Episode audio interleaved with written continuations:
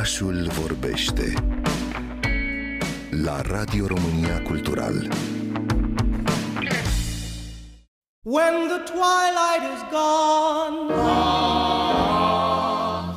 and no songbirds are singing, when the twilight is gone,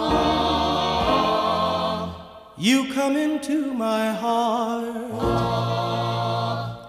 and here heart you will stay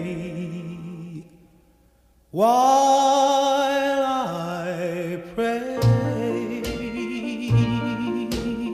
Genul literar Young Adult a dominat anii 2010, în special din punct de vedere al vânzărilor. Sute de milioane de volume vândute din serii faimoase precum Twilight, Divergent, Instrumente Mortale, Cei 100 sau trilogia Grisha. Găsim în Young Adult o varietate de intrigi scufundate în fantasy, science fiction sau drame romantice, majoritatea acestor romane având la bază teme relevante pentru publicul consumator între 12 și 20 de ani, perioadă marcată de schimbări fundamentale și definitivări ale caracterului cititorilor, astfel încât în romanele Young Adult regăsim teme coming of age nuanțate de problematici precum identitatea, descoperirea umanității, dimensiunea vastă a inteligenței emoționale, spectrul moralității, diversitatea perspectivelor umane, a genurilor și a sexualității, juxtapuse un fir narrativ complex ce se întinde de obicei pe mai multe volume. Probabil cel mai relevant, complex, profund introspectiv și cu siguranță faimos exemplu este seria The Hunger Games de Suzanne Collins, tradusă la noi ca Jocurile Foamei,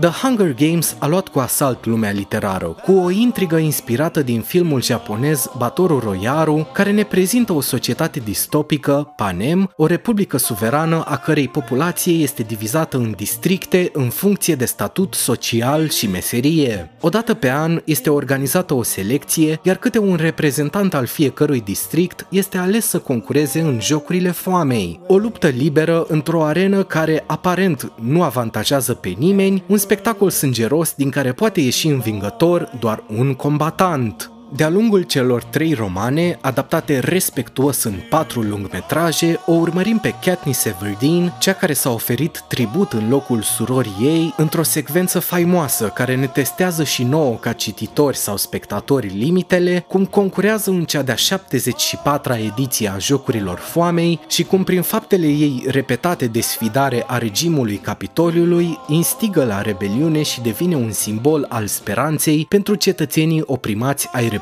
Panem. Adaptarea romanului prequel Balada șerpilor și a păsărilor cântătoare are avantpremiera în România chiar astăzi și pășește pe un teritoriu periculos. Nu doar că vine pe urmele unei francize extraordinar de bine cotate, dar se angajează în a ne spune povestea lui Coriolanus Snow, înainte de a deveni președintele Panemului și antagonistul principal al seriei Jocurile Foamei, pe vremea când era doar un băiat de 18 ani, extrem de ambițios, însă după cum îi sugerează în mod simbolic și numele, alegerile pe care le are de făcut pot duce la triumf sau tragedie. Trilogia Jocurile Foamei și Balada șerpilor și a păsărilor cântătoare sunt disponibile la editura Nemira, imprintul Armada și dacă încă nu le-ați citit, vă invidiez. Aș da orice să pot retrăi pentru prima oară călătoria în acest univers, însă o pot face prin ochii voștri. Vă aștept să povestim despre film pe pagina mea de Instagram Teodorineluș cu TH.